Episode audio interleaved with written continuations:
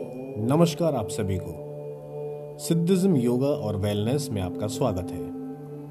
पहले एपिसोड का टॉपिक है व्हाट इज़ योगा योग क्या है? बात शुरू करते हैं योग शब्द से, जिसका साफ़ सीधा सा अर्थ है जुड़ना। अब जुड़ना का अर्थ क्या है, वो मैं आपको आगे बताऊँगा।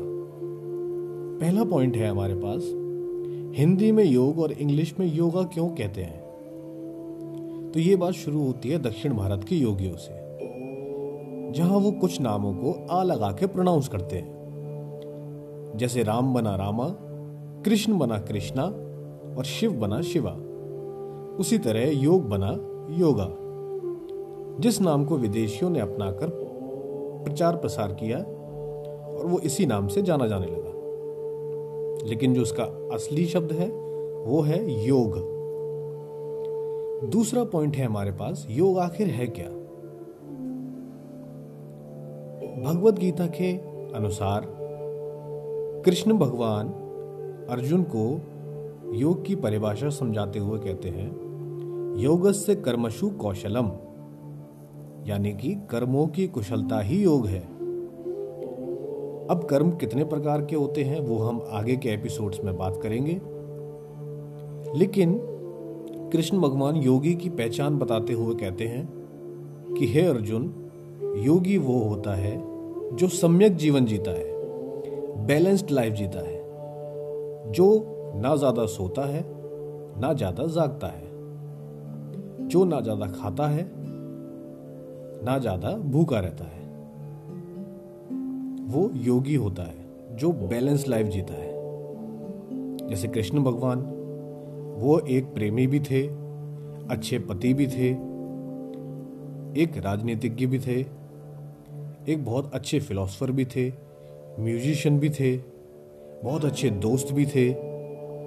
तो कृष्ण भगवान ने बैलेंस लाइफ जी, इसलिए उनका दूसरा नाम योगेश्वर भी है।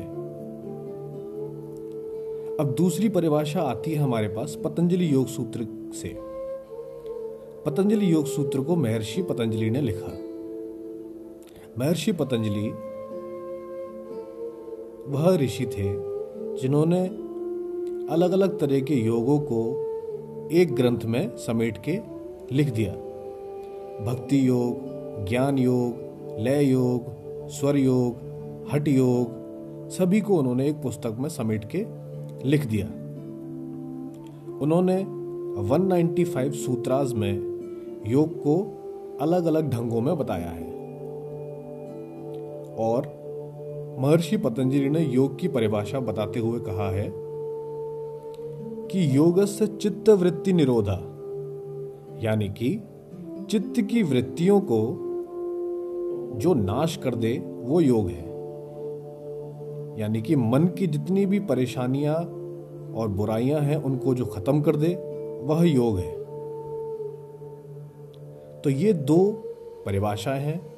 जो आप सिंपल तौर पे समझ सकते हैं कि योग पुराने समय में क्या था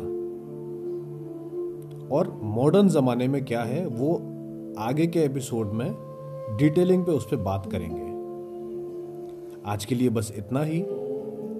अपना कीमती समय निकालकर मुझे सुनने के लिए बहुत बहुत धन्यवाद। आपका दिन शुभ हो, स्वस्थ रहें, मस्त रहें।